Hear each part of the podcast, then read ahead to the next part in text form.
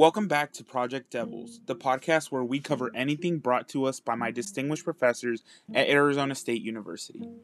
Today, we will be diving into a hot topic that all soon to be industry professionals should know how to ace your job interview. From reviewing a proper handshake to researching a company background, we'll be covering all of the necessary details in order to successfully impress the interviewer and land you your dream position.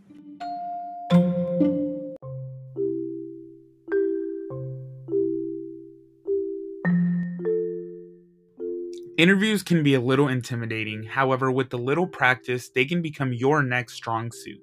You can begin mastering interviews by practicing your handshake. First impressions are everything in the business world.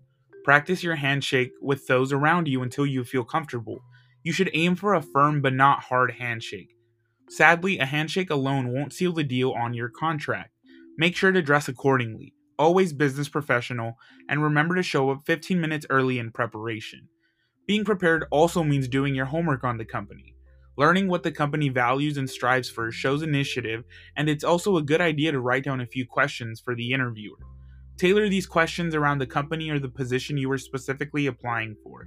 Remembering to focus on your strengths, experience, goals, and how they fit with the position and company can keep your answers clear and concise. The last detail in acing an interview is to remain calm and remember to smile.